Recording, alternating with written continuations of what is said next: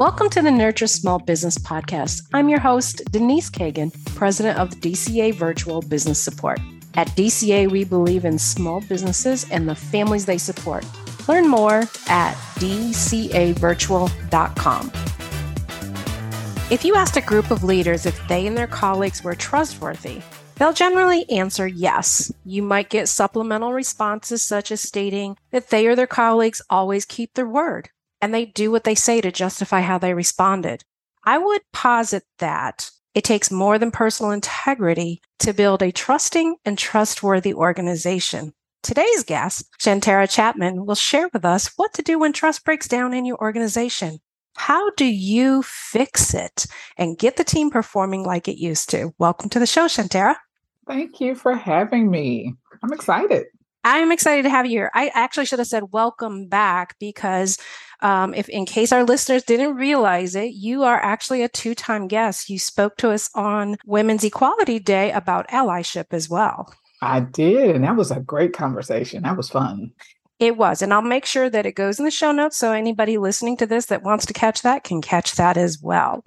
So let's first start off with a little bit of background about you. Tell me about you know your work i know you're in the dei space but tell me a little bit about your work in your company yeah, I'm the uh, president of Powher Consulting. And um, I like to say we help our companies build strong cultures through uh, strategic planning and immersive learning and development opportunities. So that means we kind of get you in there and we create these visceral reactions. We we try to immerse our clients into situations where they feel something.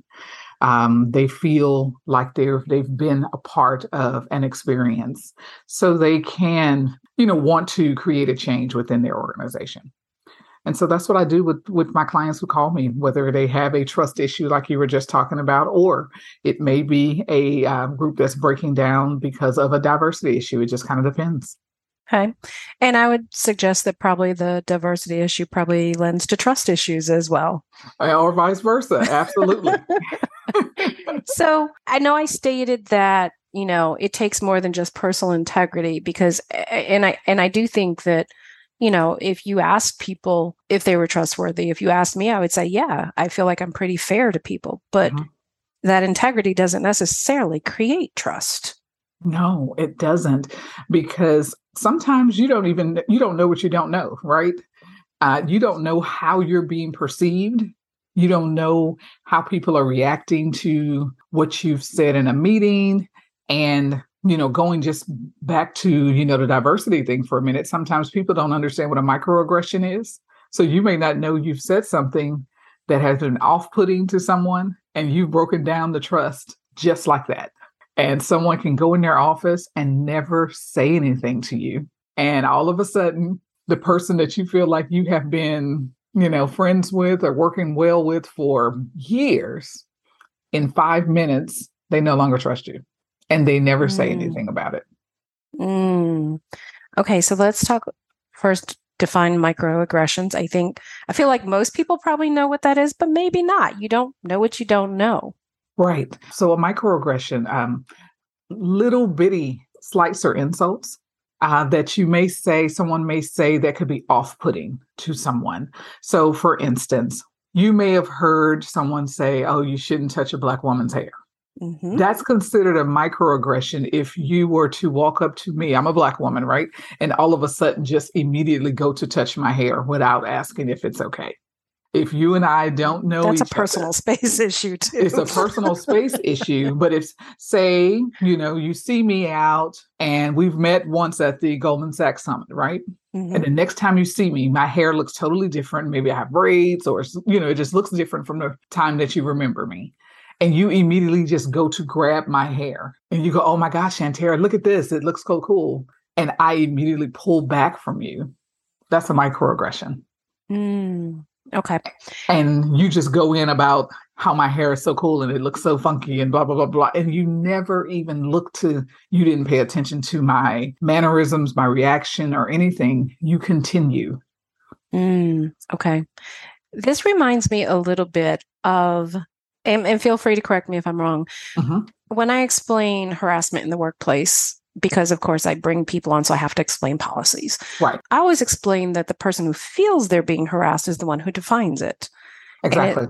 It sounds like it's very similar in in nature and construct. Yes, because it's it's my truth. It's mm-hmm. my thought, my feeling. And so you can't negate that, right? Mm-hmm. And it's not just about you know, whether you touch me or whatever. It also could be, you know, microaggression is someone making a joke about something too that I don't think is funny. You could mm-hmm. be making a joke about culture, or you could be making a joke about age or anything, or just saying something. Oh, you didn't look the way I thought you would look, or your voice sounds different than what everyone else of your race would look like, or things like mm-hmm. that. You know, those types of things are considered microaggressions. Walking behind me in the store to see if I'm going to pick up something and you know, you know those types of things are microaggressions. And they're microaggressions because they're quick and fast. You know, they happen like in a second, right? But they're very macro to the person that it happens to because we don't forget them. It, it, it, stays with us or the person that it happens to. Uh, so it's micro because of how quick it happens, but it's macro to the person that it, it affects. Okay. And so, in the context of, of workplace, these mm-hmm. microaggressions can happen across the board. Doesn't have to be about race. It could be nope. about your your culture or your sexual identity or the just the fact that you're a woman. Fact that you're a woman. Your um, intelligence. Mm. Mm-hmm. All of those things, you know, someone can just say, Oh, I didn't even know you were that smart. Or I didn't think you went to that school. I didn't think you could do that job.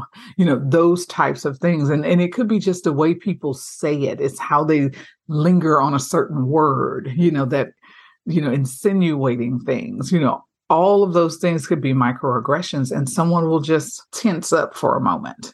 And it's how they took it. And so all of a sudden, they're like, well, what did they mean by that? And now I'm second guessing you. I'm possibly second guessing myself.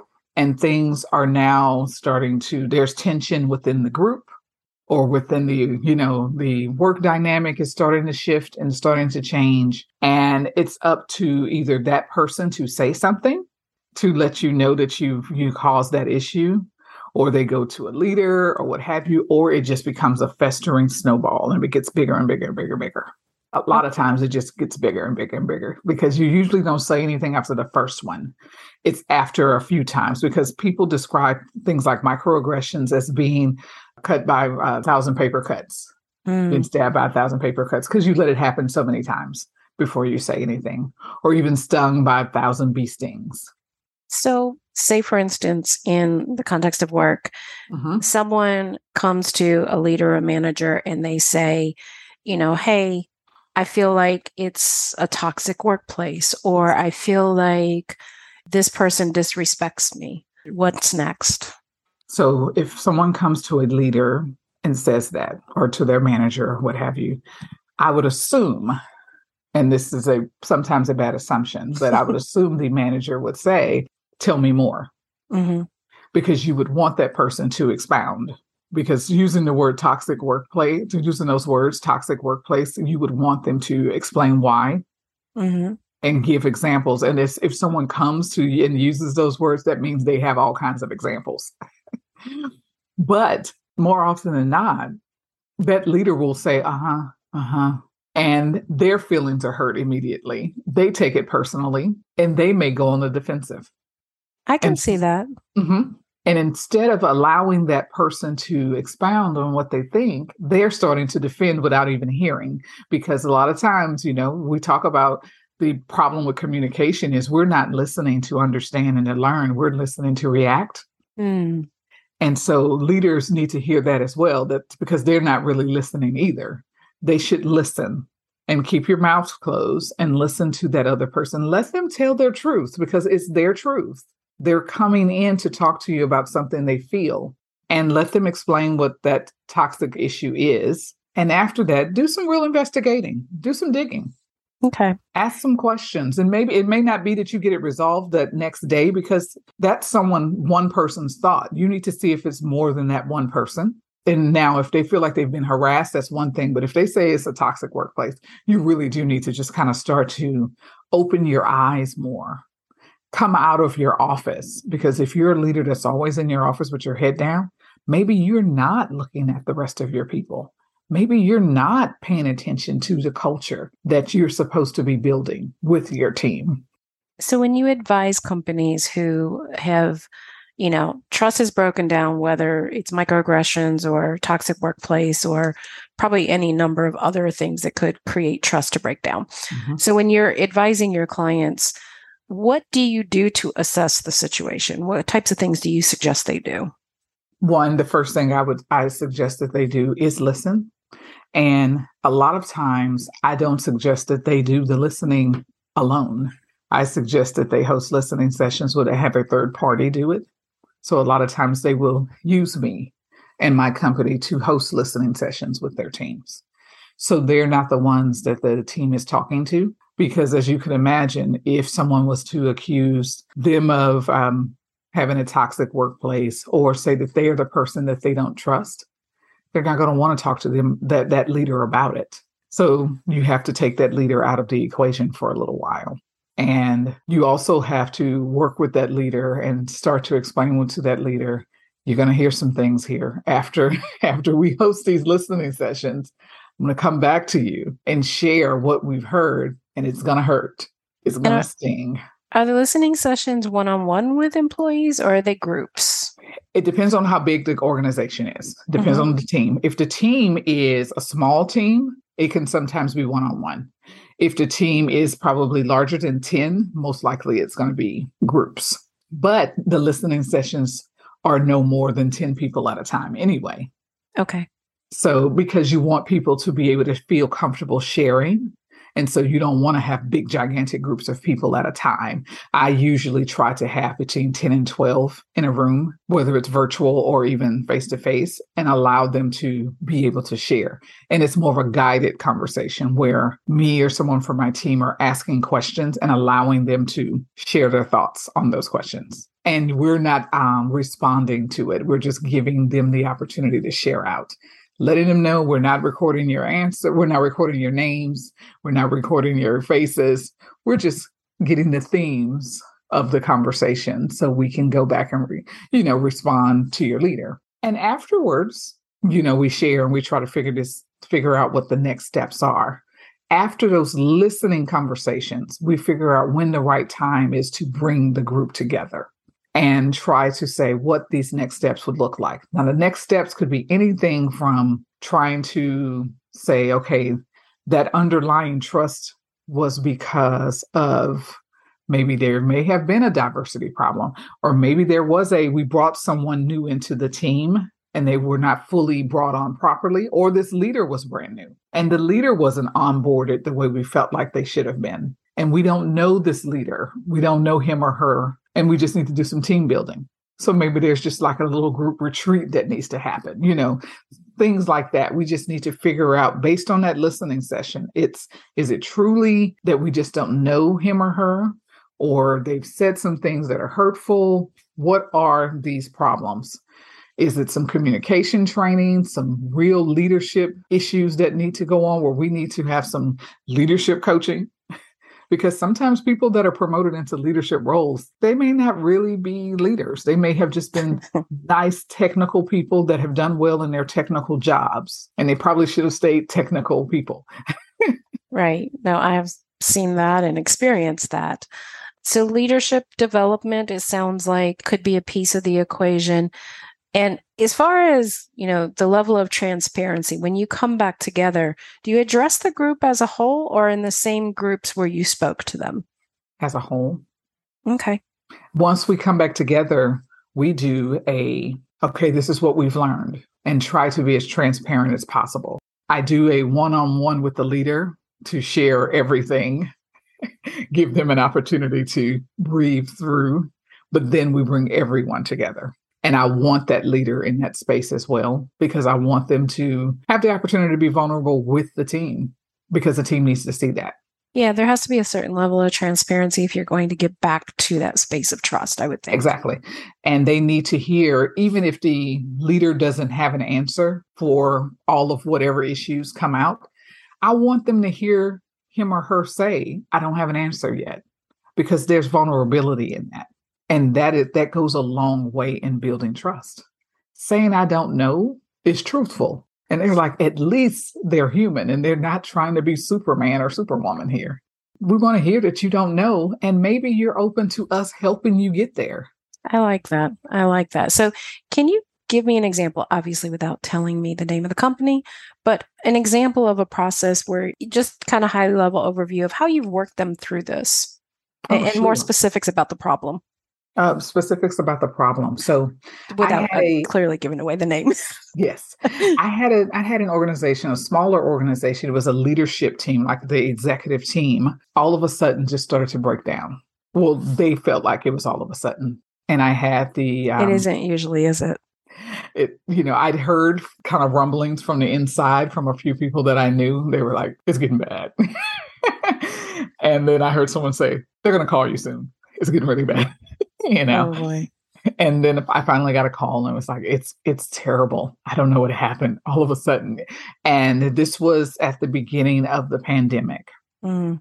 and i was getting a lot of calls you know when people were starting to go go virtual a lot of organizations not really understanding what it was going to be like to go from working face to face to virtual culture change, culture shock. But then George Floyd happened. Mm-hmm. So you not only are you going to culture change, culture shock, but then you watch a murder on TV. Mm-hmm. And now you have this disconnect from your organization and you have your people of color and you have your Caucasians not really knowing how to communicate anymore. And they don't get to see each other either. So there's a huge wall between everyone. And so this executive team all of a sudden went from being, at least from their their leader, felt like they went from being very close to not speaking to each other. And when they would get on their Zoom meetings, she felt like there was nothing that she could do to get them to interact at all. And she said, Shantara, I, I'm, I'm at a point where I feel like everything's falling apart. We're emotionally spent, feel it. It's just tension. So I said, okay, what what can I, you know, what can I do? She says, I know you do this work. You know, you know a lot of the people on this team. Can you come in and help? Well, we started to, you know, kind of start peeling it back, you know, having the sessions, doing the listening, like I mentioned. And um, I even asked her to step away for um, one session, and she was good with that. And um, we talked about trust, and we got to the root of a lot of it. It did not happen just because of virtual things, and it wasn't just because of George Floyd. It was so many things. Mm-hmm. And yes, being virtual and being and having watched what happened with George Floyd made things worse. Mm-hmm. Those are the triggers yes it became triggers people just just kind of drew into themselves even more mm-hmm. So i said well okay well let's let's we're going to have to start from scratch and it's going to be bad but we're going to have to start from scratch because people need to get it out. So we we did. We allowed she she was okay and we allowed for an opportunity to let people start to share and she she sat in on it. She she was okay with listening and hearing some raw thoughts on where they felt like there was some distrust, not just in the ranks, but with her. And she was able to share what she had been feeling and seeing on her side as well. And after, and we went through three months of that back and forth every two weeks for three months. And finally getting to the other side of it after maybe session three, round session four, I could finally start to see that they were starting to turn a corner and we started to really talk about building the team back up and being allies. You know, we talked a lot about allyship in our other session, and mm-hmm. we started to really talk about allyship again and talk about what that looked like for them and putting that back together so they can work together again because they really were not working well. We rewrote their mission statement. I mean, they literally started over. Wow and they just built a brand new team. They felt like they needed to start over, and they're so doing much better. When you say they built a brand new team, do you mean that some people exited and they brought new people in, or they built from what they had? From what they had, and eh, actually, a couple of people left, but not because of that. They were actually just making some life transitions. Mm-hmm. And so, in the midst of what we were doing, a couple of people were making some changes in their families. And so they were leaving, like moving out of state.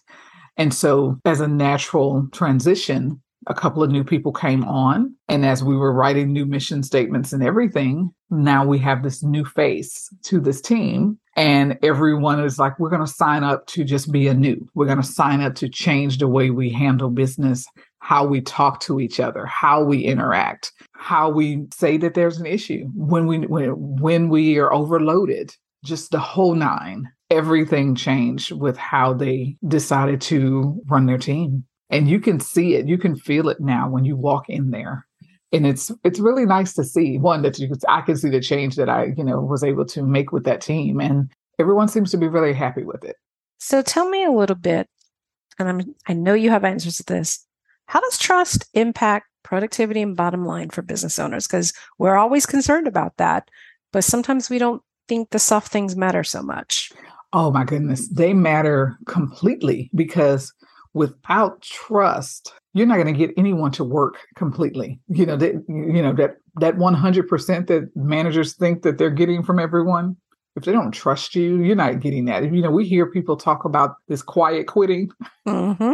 They don't trust you they're never going to give you 100%. And so that productivity, you're probably always going to be at about 75%, 80% until they trust you. When they trust you and they see that vulnerability I mentioned, where it's nice to have a boss to say, I don't know, or I don't understand, or maybe not yet. I don't know where we're going and they feel that and they they they're going to empathize with you. And and if if a team trusts you to come along and help them and you help each other that means that they're going to go they're going to be with you and they're going to give you their 100% and they are going to talk with the rest of the team and they're going to be as productive as they possibly can. And when you have a team that's going to be all in and be as productive as they possibly can that means your bottom line is going to look way better than if you have maybe half of your team giving 70, 80%. Now you have all of your team giving 100%. That means your productivity is going to be as high as it possibly can be. That sounds like a win-win for the business owner, but it also sounds a bit like a painful process. It's a oh, it's definitely not easy. It's definitely not easy and not not everyone's going to be able to do it because they're not going to be patient enough to do it. Because the example that I gave took a very long time for them to get there. Everyone didn't come on board at the same time. Trust isn't built overnight. Everyone is not going to feel the same way altogether. And you know, one person's going to say, "Okay, I'm good. I, I I like working with Jane," and two other people are going to be like, "Well, I'm not.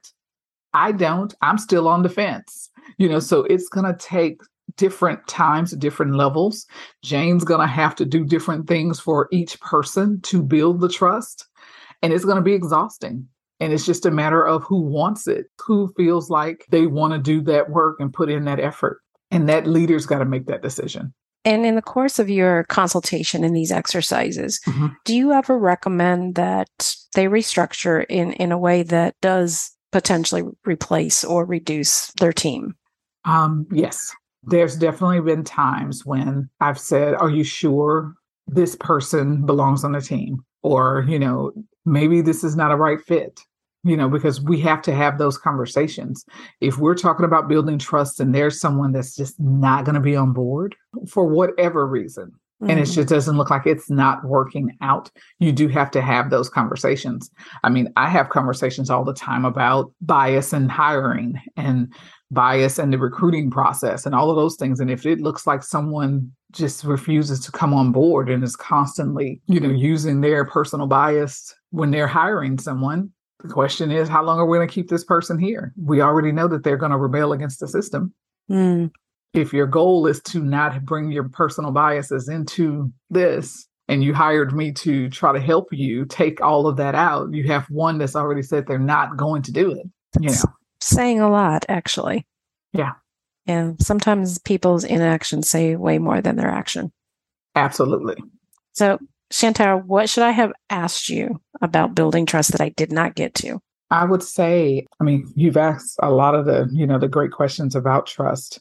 The one thing that um, I get all the time about trust is how long does it take, or is there a timeline? I can answer that one. Don't know. No. no. Sorry. No, no, no. and you know you don't know and know and uh and uh you know you know can you even say that that is a core value because that's it is hard to say that trustworthiness is a core value then because mm, you can't it's like trying to command respect from somebody you can't mm-hmm. command trustworthiness trustworthiness ex- exactly and you know and honestly i've answered that question with it is a goal mm, i like that i would not say that it is a core value of a company it is a goal of the company to be trustworthy because you have to earn it and you have to earn it every day. Mm-hmm. and it may be defined differently by different people Absolutely. And you have to you have to ask them what their definition of trustworthiness is. And that requires interaction. And if you never interacted, you will never know. That is so very true. So very true. Okay. How can our listeners find you after the show? Oh, you can find me most likely on LinkedIn. That's the one place that most people find me on LinkedIn. And so that is, you know, Shantara Chapman, that profile is the most active for me on LinkedIn and absolutely on my website, Powher Consulting, P O W H E R Consulting. Perfect. This has been very enlightening conversation. I will make sure all of your contact information is in the show notes so people can find you. Thank you so much. This was great. Thank you for being here. Thank you for joining me for today's Nurture Small Business podcast, where the focus is on business growth, technology, and people strategies to help your business thrive. At DCA Virtual Business Support, our focus is making your business operations run smooth so you can focus on growth. Reach out to me at Denise at DCAvirtual.com if you'd like to learn more.